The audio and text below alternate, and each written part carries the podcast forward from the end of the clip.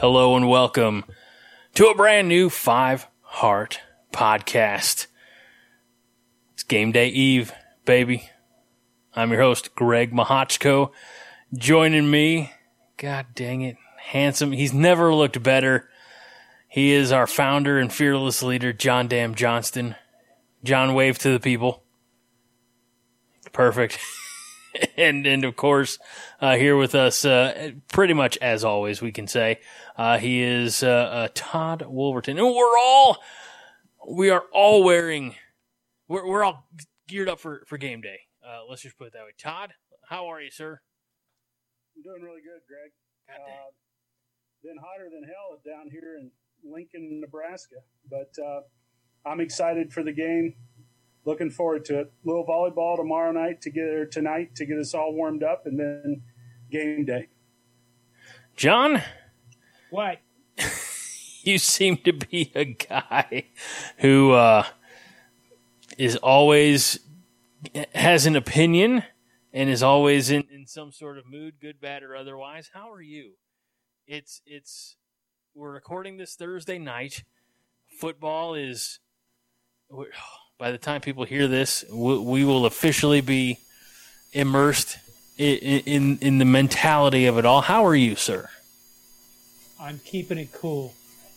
Wow. I am not immersing myself into this until like 10 a.m. Saturday morning. Okay. So am I? I'm just going to turn my people are listening at home, and they're going to say, well, that Greg guy, his volumes are really up high. We can't hear anybody else, so I'm just going to turn my volumes all the way down like this so that nobody can hear me. And then we'll all be on the same calm, not at all excited demeanor, because it's only football. It only comes around once a year. No, it's not here yet. But no, it is here. It is time. No, it isn't. No, it isn't. Is too. It is too. Fuck you. Yeah. John, nearly 40 years ago, on Thursday night, we were at the Sidetrack Bar getting ready for football games on Saturdays. It is time to get your head wrapped around the fact that we got a game. Listen, this game is the hugest game we've had in 20 years. Why? Because it determines the fate of our program. I keep expecting one of you guys to cut me off, and you're not. No, I think right now that the apathy, and I got a message from somebody who was involved in the program in the 90s, and he told me that the article I wrote about the Henry V Agincourt speech, the St. Crispin's Day speech from Henry V Shakespeare, was right on target. That he was so apathetic, he didn't care one damn bit. And I just think that if we struggle in this game and lose it, oh God, I don't want to know what the fallout from that is going to be. So I'm trying to keep a cool, calm, mantra-based perspective on the start of football season this year. I want to take a moment to apologize to any of the listeners, not for anything that John has said. He's entitled to his opinion, but in case the audio got out of whack at any point, as I'm making adjustments here, so I can better hear John. We want people to better hear our fearless leader, and it's a continual work in progress. So I apologize. Hey, look, I don't get paid, to do this. I'm not a professional anymore. There was a time where I could just go into a radio booth and record this on professional equipment. Those years are long, almost a decade past, if you can believe that. What the fuck have you been doing? What do you mean?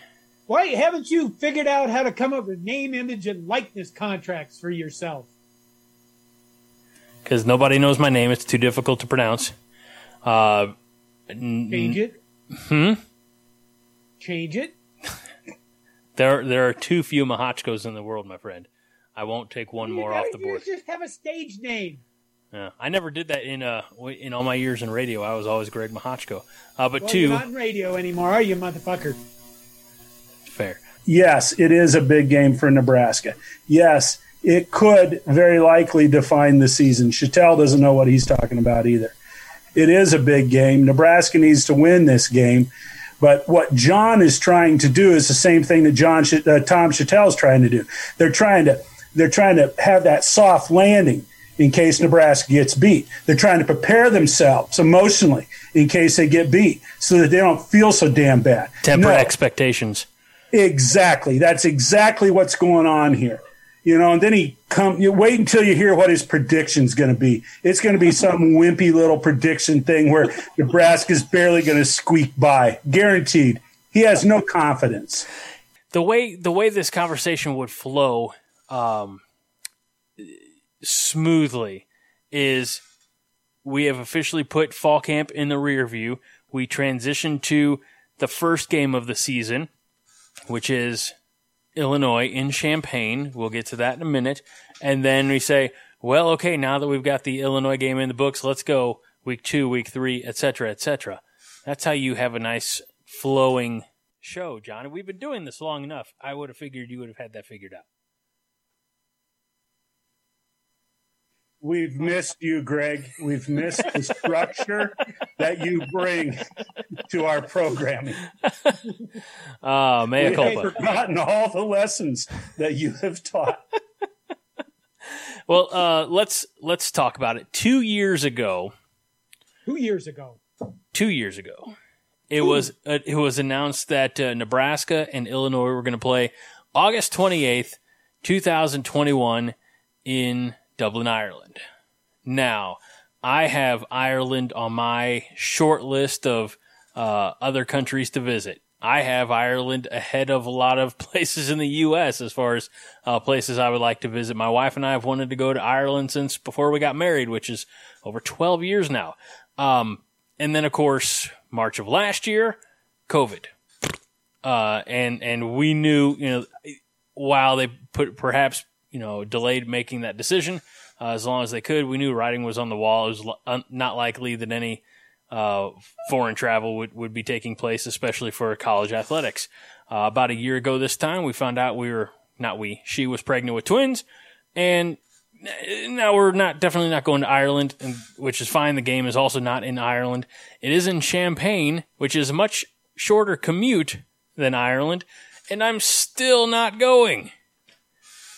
And I'm a little brokenhearted about that, guys. I'm sad.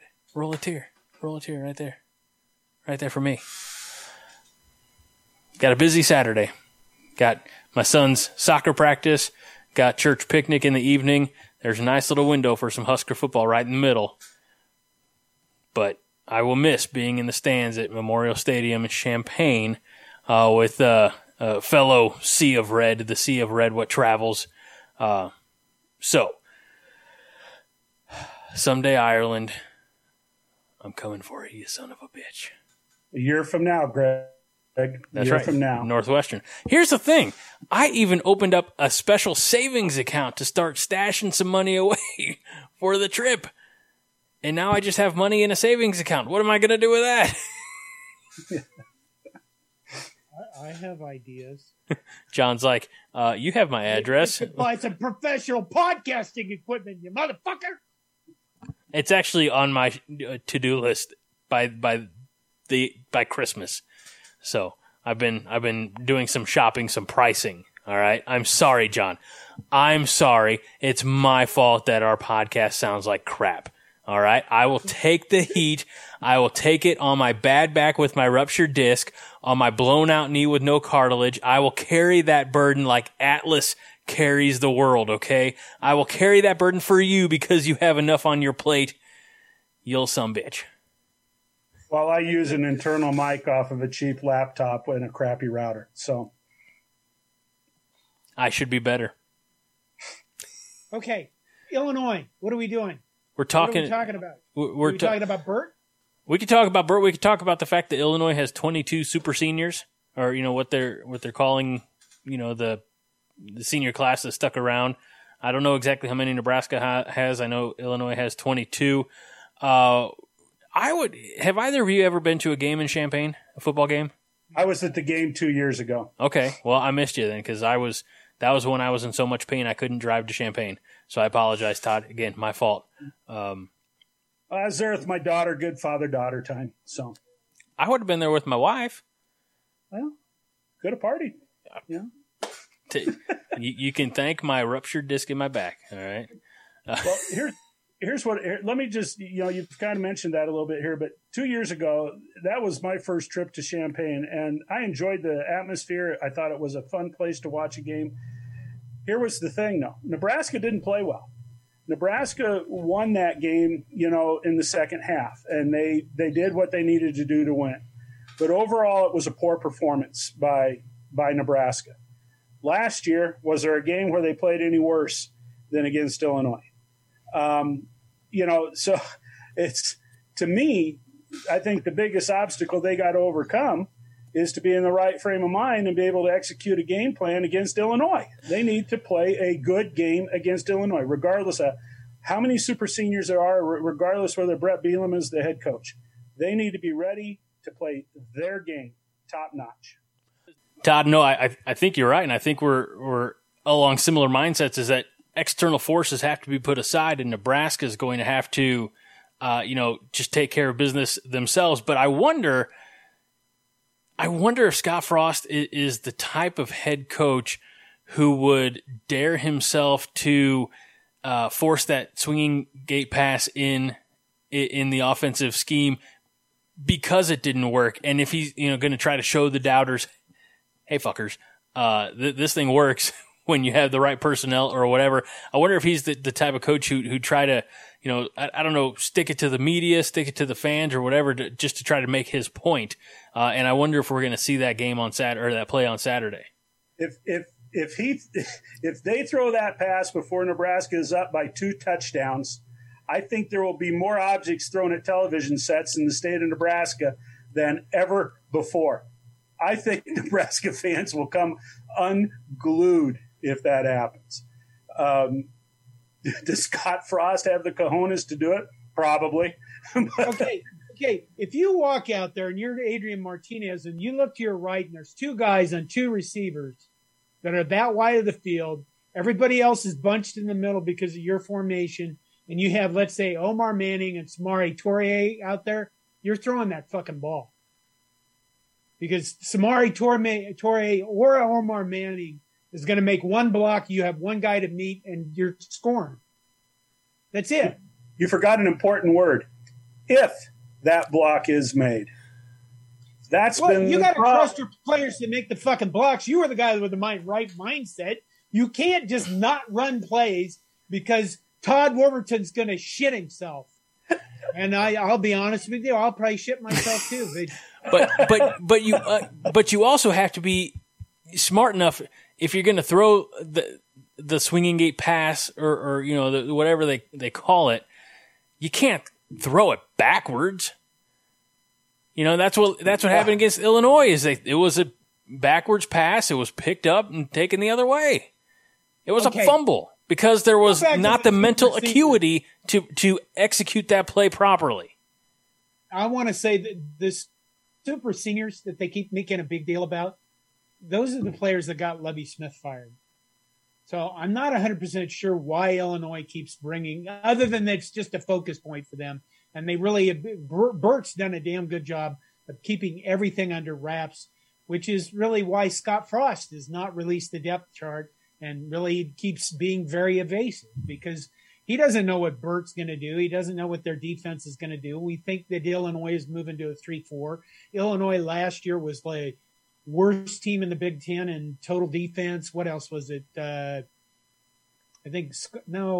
Rushing defense. They were the worst in rushing defense. So, what are they going to do this year? We don't know. Nobody knows. What I think is going to happen, and it will.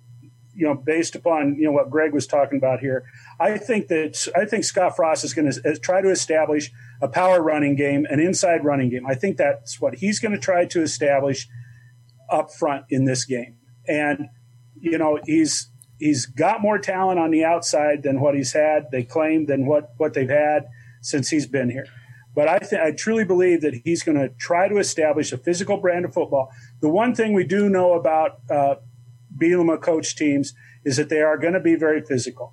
They are switching from a four-man front to a three-man front. So, you know, we saw what that was like, the transition, what that was like at Nebraska.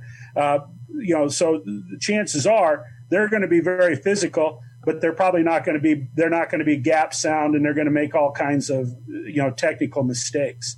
So, you know, I guess what I think is going to happen is they're going to try to pound the ball inside and try to make things happen in the middle part of the field to soften them up there. And then they'll start moving the ball to the outside. That would be my prediction. This is why you don't want them. This is why you don't want them throwing that sideways pass.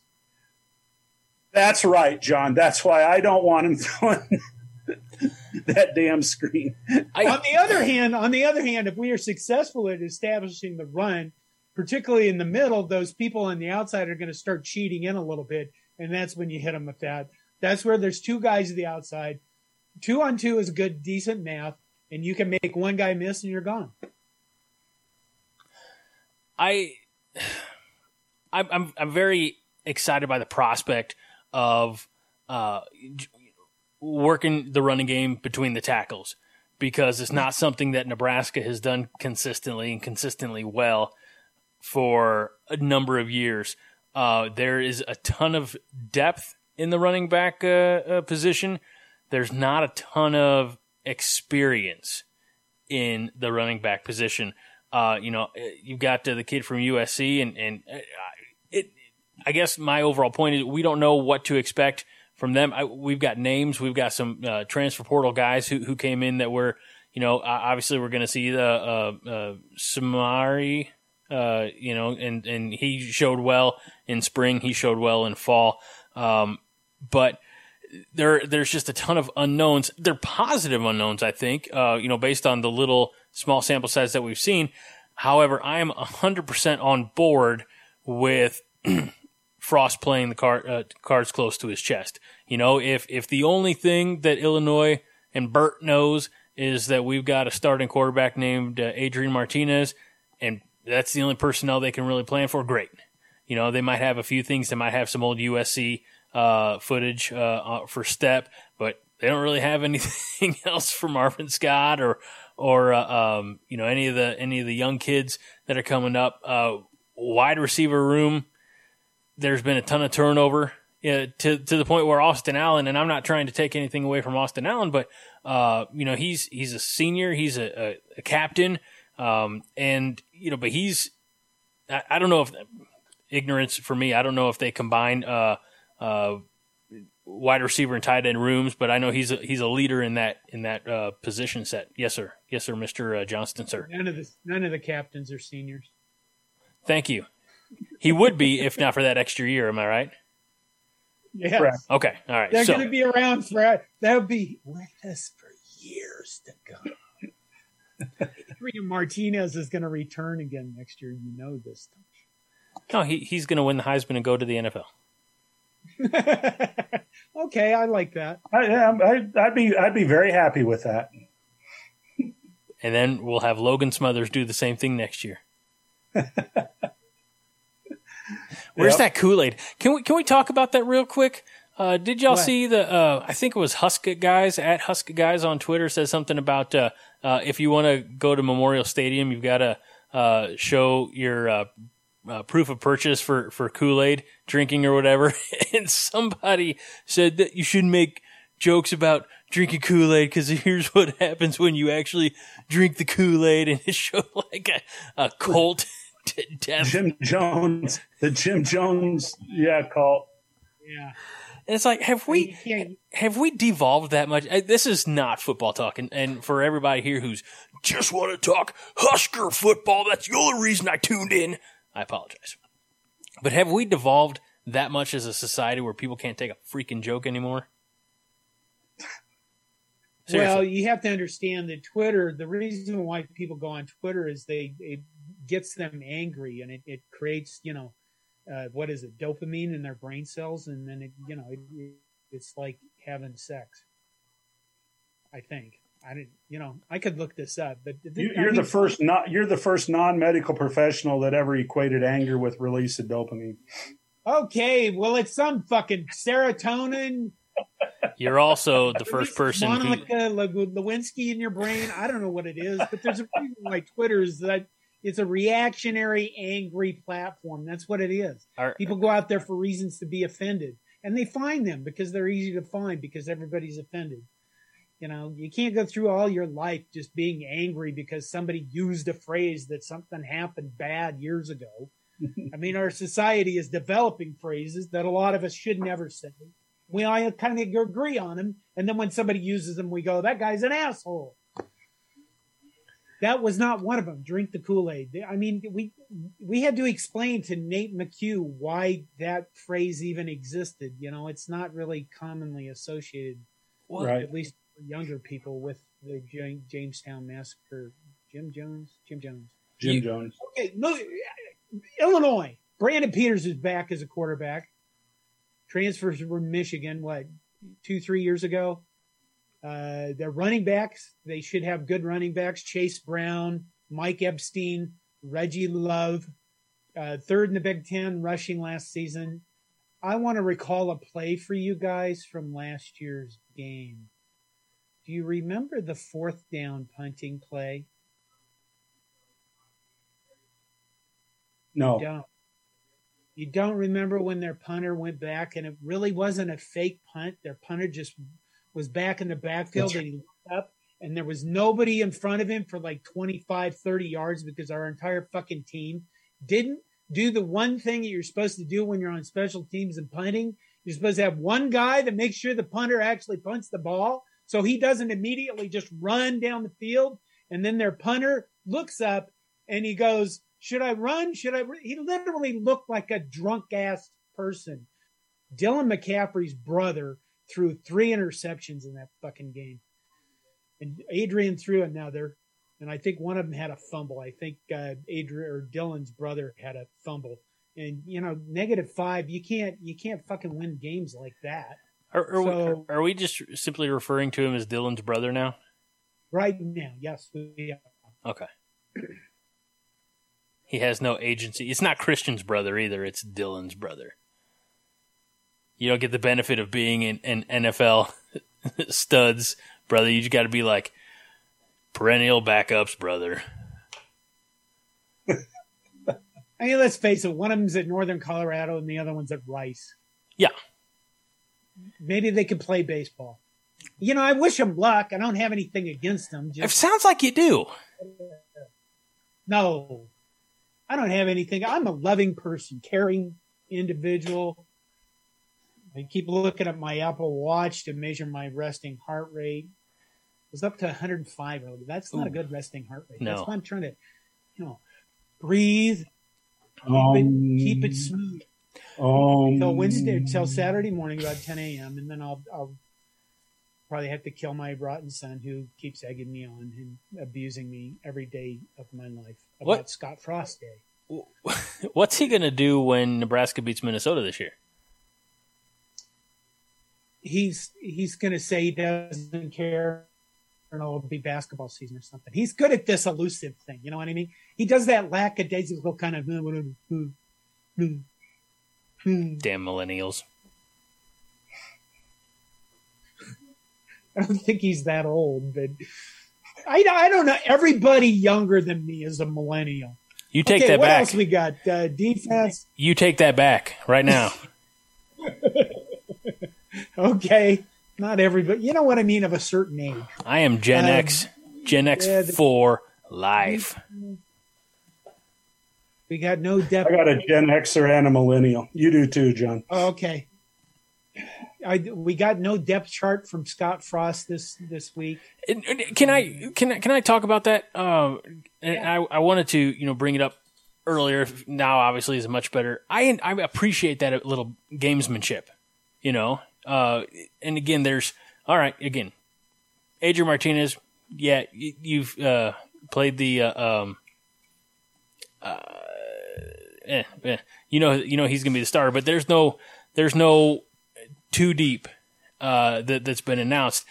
you've got some black shirts handed out. I'm sure that Bert was scrolling that video back and forth, and oh, I wish we had that tradition. And you're welcome for that. Where the hell is it going with this? No, but I appreciate the gamesmanship. I appreciate the fact that nobody, including the fans, is going to know who's where until theoretically after that first, opening kickoff, because you're not going to trot out, your starting receiving core, starting linebackers on special teams. So I'm excited for that. Well done. Well played. Brava.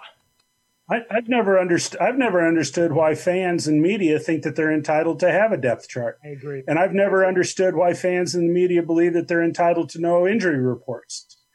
The NFL made injury reports mandatory to help gamblers. Yeah. That's gamesmanship. Yeah, that's gamesmanship. But I think that's just smart. I agree with that. Nebraska's athletic department does a very, very good job of supporting the media guys. Lee Barfnick from Omaha was always the guy that bitched and moaned about journalism and right to know shit and all this stuff. And I don't. And what's he doing? Honestly, these days? Years ago, I wrote a fake story that Nebraska was hiring Ari Fleischer. I think the guy's name was. Who's He was a spokesperson for a president. I think so. It was a while ago. But, I bring up every once in a while with my rotten son, and I discuss sports, and I say, why in the hell can't a college football coach just have a press person, have a spokesperson, go out and stand in front of the press and take questions, and, the coach goes, yeah, here's my thoughts on this and that, and then we also see those, coming off the field at halftime, got to do the interview thing. Oh. Those things are. I hate that. I get. You want to have a sideline person that you have a need for them to do stuff and pay them, and I don't get that part either. They've had sideline people getting paid for years and years and years before they started interviewing the coaches. I think that's too invasive. I think. Yeah, I could go down that path all night. I think that TV is calling too many of the shots, and that's just one more example of where the networks are in control of the sport. Yes, I just don't like it. They've because of their needs for advertising and sound bites and all of that kind of crap, it's changed a lot of the game. And it's not just college football, it's other sports as well. I agree with that. Can I ask a question? And we have to go back to the not liked Big 12 days. But I remember, and I'm also, dating myself a little bit, but I remember living out in Nebraska, for the few years that I was out there. And obviously that's where I, became a fan. I don't never been shy about telling that story. But I remember Big 12. If you had an 11:00 kickoff, you weren't going to be on TV. You're going to be on pay-per-view. So my question, I guess my question would be, if you could pay, and I don't know what those pay-per-view rates were, if they were $10 or $20, but if it was strictly like a pay-per-view game with no commercials and everything just flowed better because you don't have TV timeouts and you don't have 8 minutes in between the quarters and everything else, would you pay that extra little bit just to have instead of realistically, you could get a game in the time of roughly a high school game, maybe 2.5 to 3 hours rather than 3.5 to 4. Would you pay that extra to not have to deal with the advertising? I mean, that's, if you think about it, that's why streaming services are so popular. You pay $8, $12 a month, whatever it is, and you don't have commercials unless you have the Peacock app. That's a whole nother argument. Stop interrupting my fucking office shows, damn it. But would you pay that premium to just be able to speed up the game a little bit? Well, international soccer negotiated that. When you watch World Cup soccer, there is no commercial interruption until halftime. And they, you know, they put the wraparounds on there. Mm-hmm. They advertised during the game with the wraparound stuff. You know, football could work that same way. You got a quarter break, you got halftime breaks, and you could advertise during the game. But that's not – they're not – football gave away its power. You know, it gave away its authority. The television networks are the ones that are saying this is how it's going to be. And hey, but I agree with you. If I pay to watch Scott Frost's team against Illinois? I would if there was no commercial interruption. I wouldn't pay a motherfucking cent. Son of a bitch better be good before I start paying money for it. I listen on radio. I guess you always have that option as well. I listen to that. The agri-corn pitcher change commercials. There you go. But it is an interesting concept, and you're right. You're both right in that. And Todd, I like the way you phrased it. That football gave away its power, so now you have ESPN or Fox or CBS, NBC calling the shots for the NFL. You've got, you know, every conference has its own little, you know, side hustle going. Big Ten Network, SEC Network, Longhorn Network. I'm sure Pac-12 has something, but nobody's awake that late at night to watch it. So everybody's got a little piece of the pie. And now look, I know the Big Ten Networks, largely why Nebraska's in the Big Ten. Like, I get it. There's the media rights and the media compensation. So I get it. There's an exceptional amount of money to be made, but I don't know, maybe it's simpler, it's cleaner perhaps if you say, okay, this, I don't know, network or this production company perhaps is going to, you know, stream the game, you know, broadcast the game, whatever it is, and we're going to put it on pay-per-view, let's say $15. I don't know, that might be lowballing, probably is. We'll say $25, whatever it might be, $25. The production company is going to cover their costs, and then the rest is split to the school. And you know, if you want your school to make more money, you know, you don't have to buy the silver or gold or platinum package, you know, from your local cable provider. You just, all right, $25. Still cheaper than going to an away game, certainly cheaper than going to Memorial Stadium. You still get the visual. You have, you know, all the camera angles and everything else, but you have more control over it because, all right, I know that my money's going here. My money's not being distributed to Maryland and Rutgers, who ain't doing jack shit. You know, only one time a year your money's going to Iowa instead of, you know, 12 months a year. I don't know. Seems a little cleaner. I would definitely entertain the note. Don't shake your head, John. No. Okay. All right. Well, there were two reasons we left the Big 12. Number one, there was the Big 10 and the stability and BTN, the network. But the other reason we left the Big 12 was because of the disparity between Texas and Iowa State. Texas with the biggest fucking budget in the United States, and Iowa State with damn near nothing.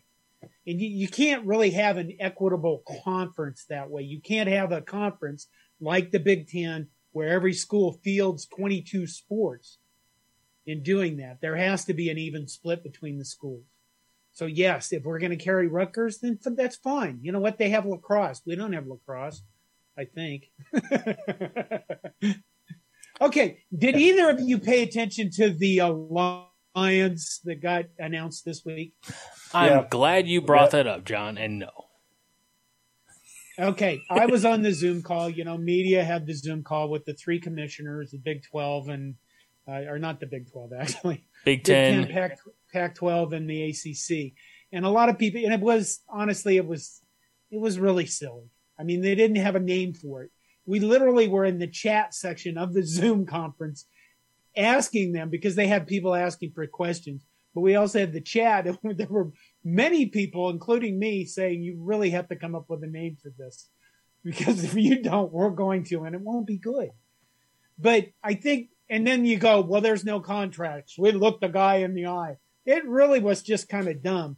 On the other hand, the purpose of this alliance it really has one sole purpose, and that is to stop the college football playoff from expanding to 12 before the contracts expire. Because right now what they were talking about was expanding to 12 with ESPN in control of that. And that is really, really fucking stupid.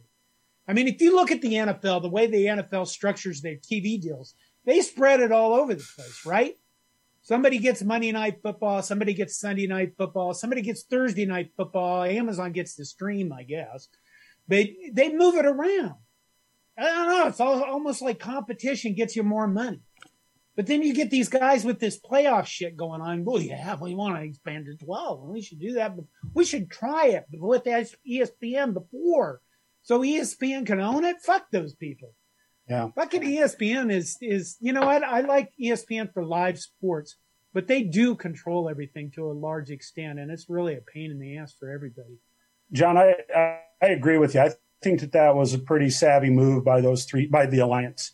And, you know, they're looking out for Fox and they're looking out for CBS, NBC to a limited extent. And I think that was a wise move.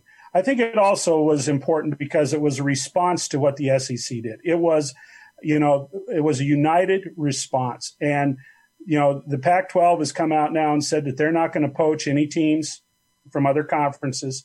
And so in the way I kind of look at it, that benefits the Big 12 as well, even though they weren't involved.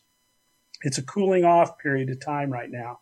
And I think that it's going to allow, the leaders, you know, now to have some conversation, put a little time into this. They're going to come up with some kind of, you know, joint scheduling and that type of thing. They're going to come up with some TV things. They'll come up with some ways to move their philosophy of what college sports should look like forward while the SEC is doing their thing at the same time. I think it's very important to slow down.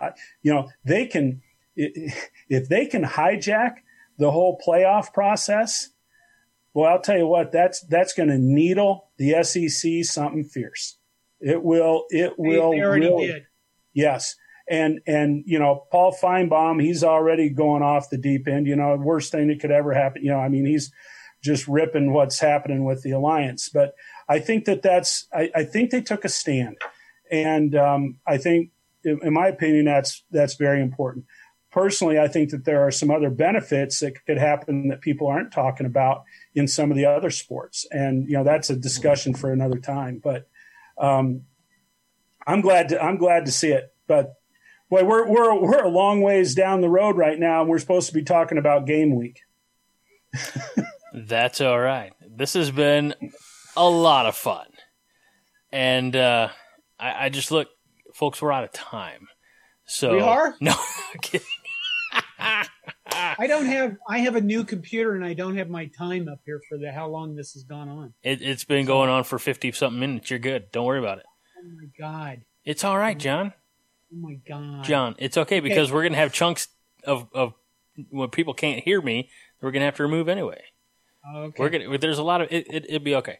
So I want to spend a couple of minutes going down the schedule. We'll skip Illinois because it's Illinois week, so we'll come back and do our you know actual score and proper predictions as we should. But let's just take a few minutes looking at the schedule because I think we're going to surprise some people. I've been saying for a couple of months now this is an 8-win team, despite the fact they have the second toughest schedule in the country, right behind Arkansas or Arkansas. Thank you, John. I appreciate you mocking me openly in a visual format where people can see. I wasn't mocking it. I happened to turn and look at something Patrick Gerhardt sent me on Slack. I'm sorry. Speaking of Patrick, he's been putting out some good podcasts, so make sure that you subscribe to our podcasts. Most recently, he spoke with our former boss, Matt Brown, from Extra Points. Make sure that you subscribe to Matt's Extra Points newsletter that comes out 4 times a week. Very specific. It's not every day. It's not once a week. It's 4 times a week. So check out Extra Points with Matt Brown. It'll pop up right in your email inbox. But anyway, thanks, Patrick, for all that you do and continue to do for Coordination Podcast. So let's start. Obviously, August 28th, we're going to put a pin in that and come back to it at the end. September 4th, Fordham comes to town. The Fightin' Billy Goats. And I mean, let's keep it simple. As we, Todd, is this your? This isn't your first foray through a football season, is it? With the podcast, for a full season, yes. Okay, so what we do here, gotcha, is at the end of each show, we're going to give our score prediction. Yep. Score. Obviously, you're long time listener, first time caller. We get it. So right now we're just going to go thumbs up, thumbs down, or verbally for our podcast listeners. Fordham, I mean that's a win across the board. It's yeah. Buffalo, win. Oklahoma, win. See, that's what I think too. Hey, by the time we get to the fucking Oklahoma game, Oklahoma is going to be hearing for 3 weeks about how they're going to wipe the floor with Nebraska. They're annihilating Nebraska. They're going to walk on the field not expecting anything out of a Nebraska team. They, you know, if we're playing good football that we've been promised, then I think that Oklahoma is in for a little bit of a surprise. And today they lost another running back. So their running back room is not – we have running backs. They don't have a lot of running backs. But suck it, Sooners. All right. They're going to be looking ahead to Iowa State. Well, they might be. That's a damn good choice. That's not a damn good point there. That is not something that was ever said. I don't think when Nebraska was in the Big 12. We're looking past Nebraska because we've got the Cyclones coming up next week. All right, so Michigan State, September 25th. That's a win. Yeah, we for some reason we have Sparty's number. Northwestern, October 2nd. That's loss. What? They don't have an offense. They have like no guys. They lost their defensive coordinator and all of their defense. Patty, what's his fucking name, is gone. Most people do not expect us to beat Oklahoma. So what I'm saying is there's going to be some good things happen and there's going to be some bad things happen. And you're the one that loves talking about that rock fight with Northwestern. And right now they've been better until maybe Nebraska does get them, but that's one I'm worried about. All right. Now that there's dissension in the ranks, everybody's got to put up their own fucking fingers. I say win.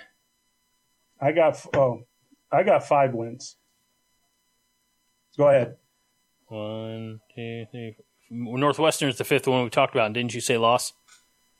Yeah, I thought, I'm ahead of the game. Oh, Todd, quit cheating. Yeah, you're right. All right. Michigan, October 9th. That's a win. Bam. Loss. It's a loss because on October 9th, my nephew gets married in St. Paul, Nebraska, actually, and I'll probably have to go to his wedding, and I won't be able to see this game. And when that happens, God just does things to me. He curses. And we will lose to Michigan because. Why did you let your nephew get married on a Saturday in college football season? I have control of the guy is an ex-Army Ranger, okay? Like, I'm going to control what he does. And I'm not going to say no to him when he says come to me.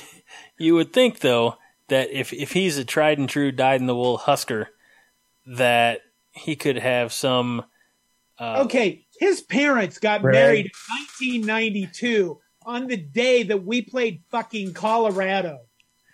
Okay? Greg, yes. John got married on a football Saturday himself. It wasn't. No, it wasn't. We played Iowa State that day. That wasn't a real game. Missouri. Played Missouri that day. Same fucking thing.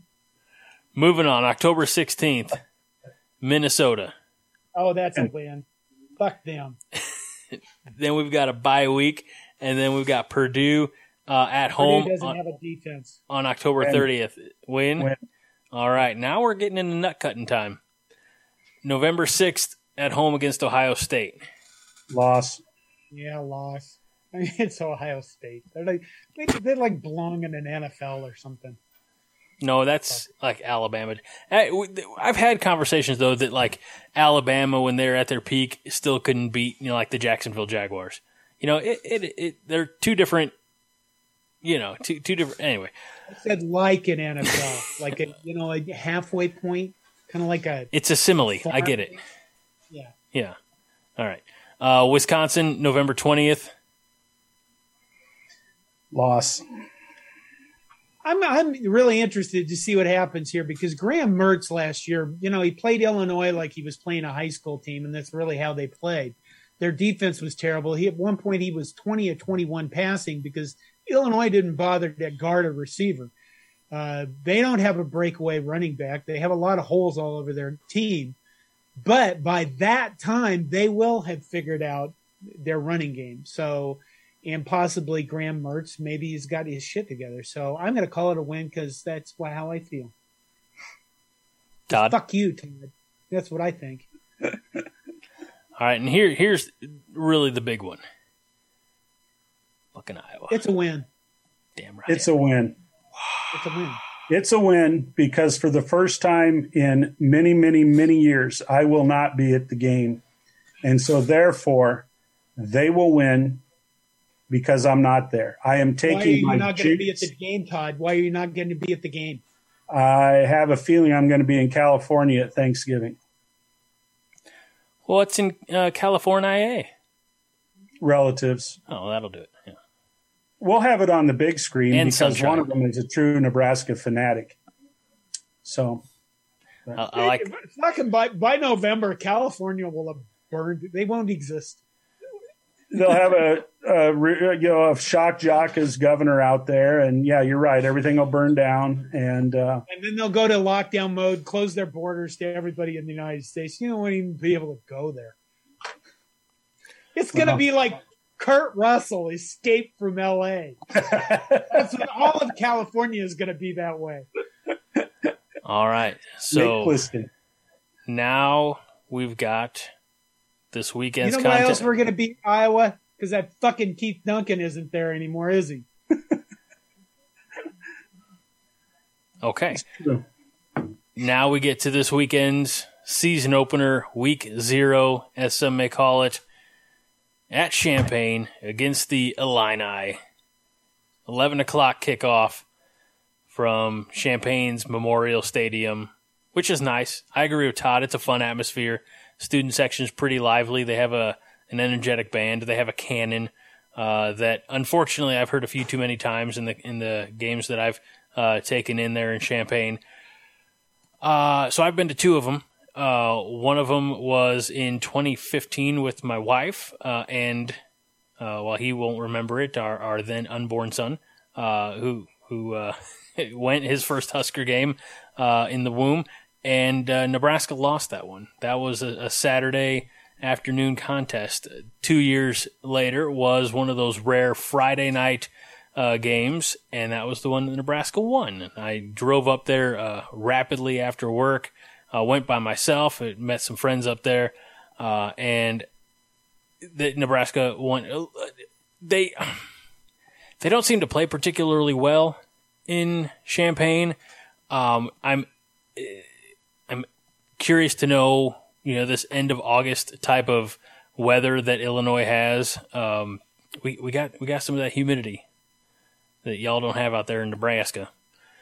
So I'm curious to know how that will factor in. So I've laid it all out. I've set the table. Todd, what's your prediction? Bonus points if you say pain. Pain? Pain. My prediction, pain. Oh, Rocky 3. Jeez. Okay, I'm a little bit slow here. Nebraska 34. Illinois 21. All right. 2-score lead. I like it. John? You know, I literally made it up as I was going through the YouTube video. I thought I had it worked out ahead of time. Here's what I think. Nebraska's offense needs to score 40 points a game to be a good team. That's what I expect out of Scott Frost's offense, okay? So I'm giving them 6 touchdowns. So 42. I'm taking two of them away because of turnovers. Because until they prove they can't turn the fucking ball over, I'm taking points off the board. So that leaves 28 points. I'm going to give them two Connor Culp field goals because that's what Connor Culp does. That makes 34. I'm looking at Illinois, and I'm thinking that just in their base offense, they probably can score 17 points against our defense. Okay? So 17 points because of their running game. Now, give them two touchdowns, two, count them, because of turnovers. And what do you got, Todd? You have 34-31. Yeah, that's what I thought. I looked at this as I was talking my way through it on the YouTube video, and I'm like, what the fuck am I doing? Because that's how you think of games, right? You look at how many possessions are we going to have? How many possessions are they going to have? How long are you going to have per drive and clock stuff and stuff like that if you're really going to do a serious prediction?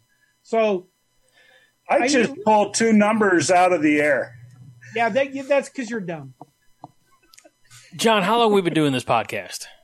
A long fucking time. I don't know, 18 years. And this is the first time that anybody's ever actually put thought into numbers.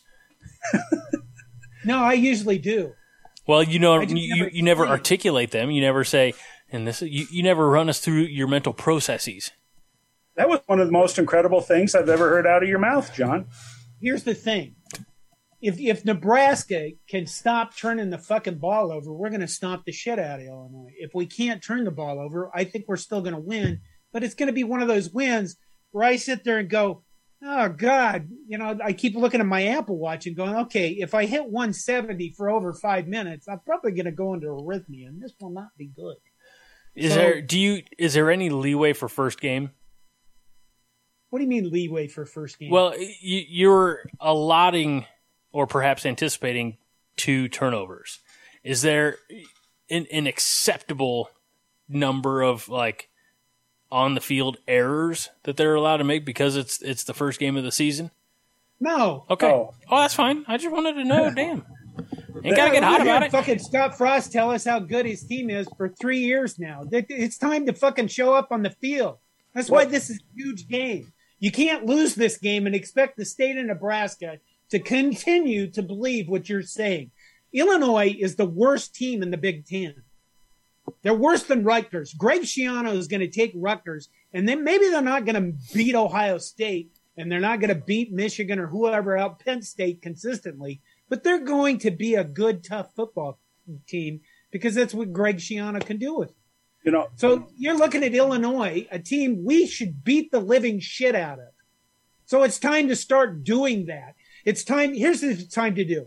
It's time to start beating the shit out of teams that you're supposed to beat the shit out of, and be competitive with the ones that you can't beat the shit out of, like Ohio State, or you could throw Wisconsin in there, right? Whatever you feel like there. And then it's time to start winning those tight games against teams that you're supposed to be even with, like Iowa, like Wisconsin, maybe Minnesota. Their offensive line is really good, and they get back that 400-pound tackle, Danny Filelli or whatever his name is, that sat out last year because of COVID. They beat us not just missing 33 guys, but they beat us missing two offensive line starters that didn't even play last year before that game. So that kind of shit's got to end. See, you know, when we talk about improvement at Nebraska, Scott Frost has a better football team this year than what he's had in the past. And, you know, there are pundits out there and coaches that know a hell of a lot more about it than I do. But from my perspective, you know, people can wag their tongues all they want to about, you know, weak position groups or, you know, weak running game or whatever, you know, identify whatever your weaknesses are. But the reality is, from my perspective, since Scott Frost has been has been the head coach, the two biggest problems that football team has had has been turnovers and penalties. Turnovers and penalties. And if we see turnovers and penalties Saturday, then as far as I'm concerned, there's no improvement. Scott Frost has not accomplished what he needs to accomplish to put a better football team on the field. You can't have it. With as many games as Nebraska has lost by 7 points or less, it comes down to turnovers and penalties. The little things. Absolutely. All right. Well, so we didn't even bring up special teams. I mean, you can't. We got a long season. Literally, the thing in high school you're taught is to stay in your lane when you're on a kickoff team. And they can't. That's a discipline thing. You just run down the field straight. You don't run to the side. And they can't fucking – they haven't done that right. He, literally in punting, one guy is supposed to make sure the punter kicks the ball. They can't do that. So those things are just idiot things, and they got to go away. They got to go away right fucking now, right on this Saturday. Not when they play Fordham, not when they play Buffalo. They got to go away this fucking Saturday. My prediction for Nebraska, Illinois. Nebraska wins 45-24. I'd like that. That's. I'd like to see that. I would. That would be awesome if that happens. Get Connor Culp one field goal. He doesn't need many. We're going to get all of the touchdowns that John said and none of the turnovers. We're going to let Illinois have some garbage mop up, score late, to send the home fans home or to the nearest tavern, to go drown their sorrows. But we're going to kick their dick in the dirt. That's all we're going to do.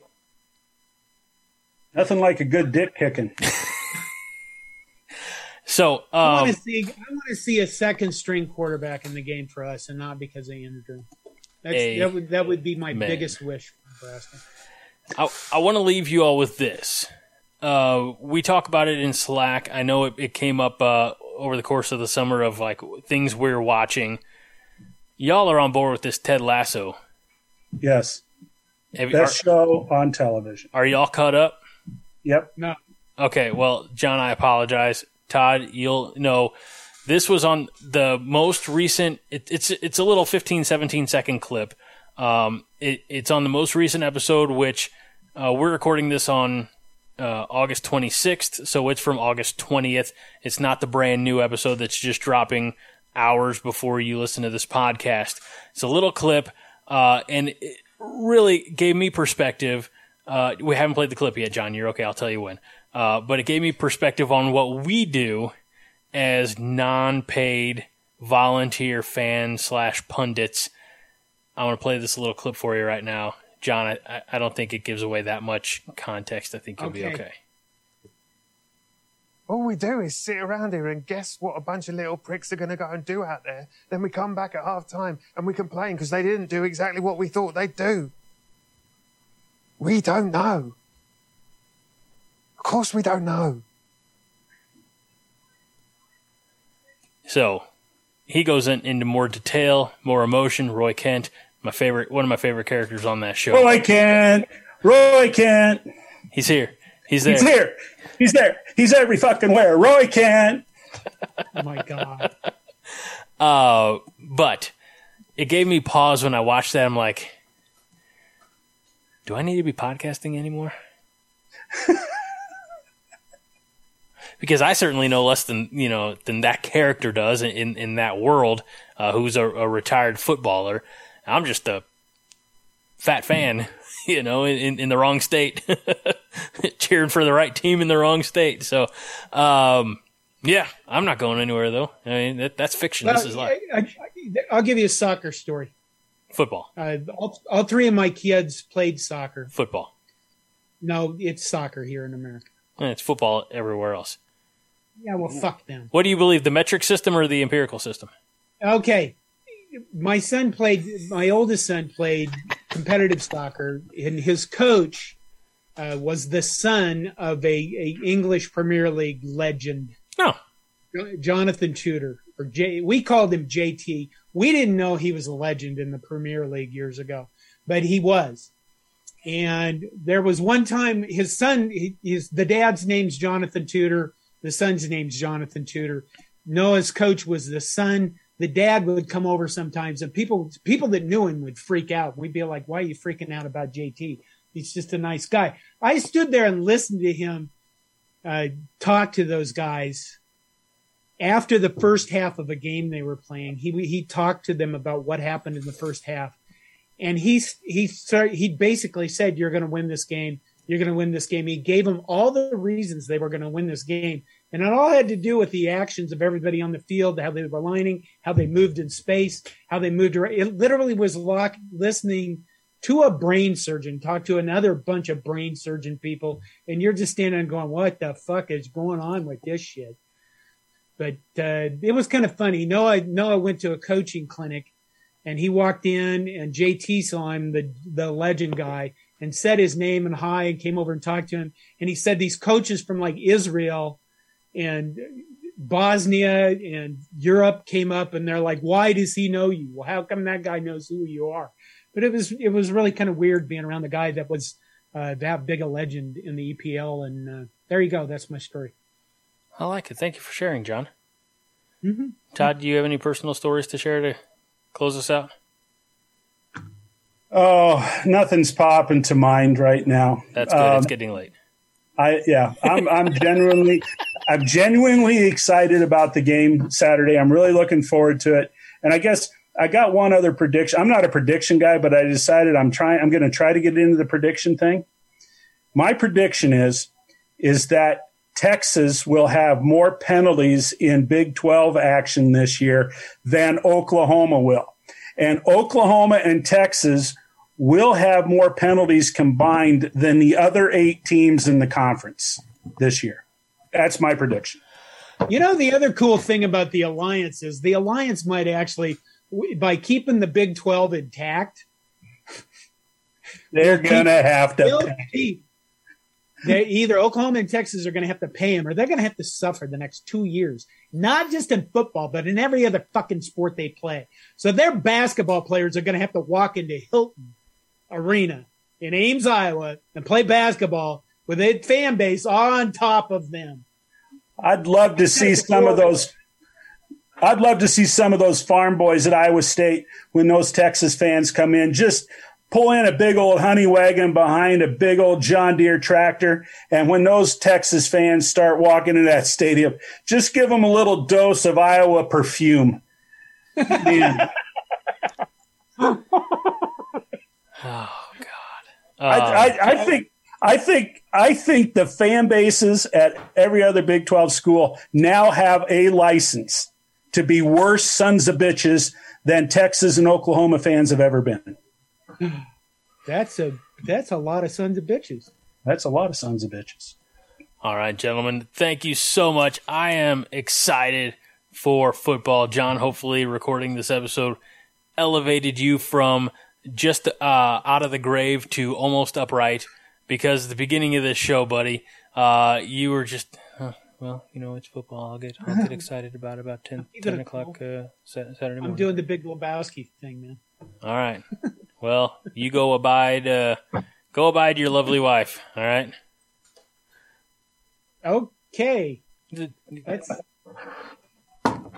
I didn't mean it dirty. Get your head out of the gutter.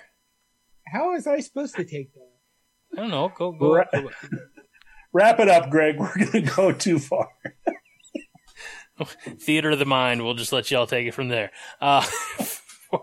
For John Damn Johnston, for Todd Wolverton, I'm Greg Mahochko.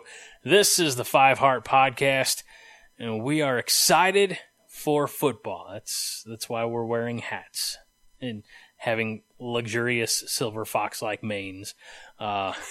So on behalf of these gentlemen and myself and everybody at Coronation, we're here to remind you this week and every week that Five Heart is all the heart you need. John?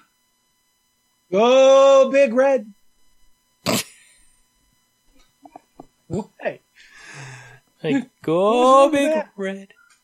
It's not 10 o'clock Saturday yet. Go Big Red. Shh, the babies are sleeping. I didn't think I cut it off that far. Maybe I moved my head back from the mic. Maybe. Todd? Yeah. Roy Kent. He's here. He's there. He's every fucking where. Roy Kent. Oh, my God.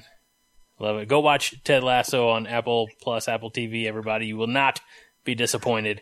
That's coming from 3 old white guys. We know our stuff.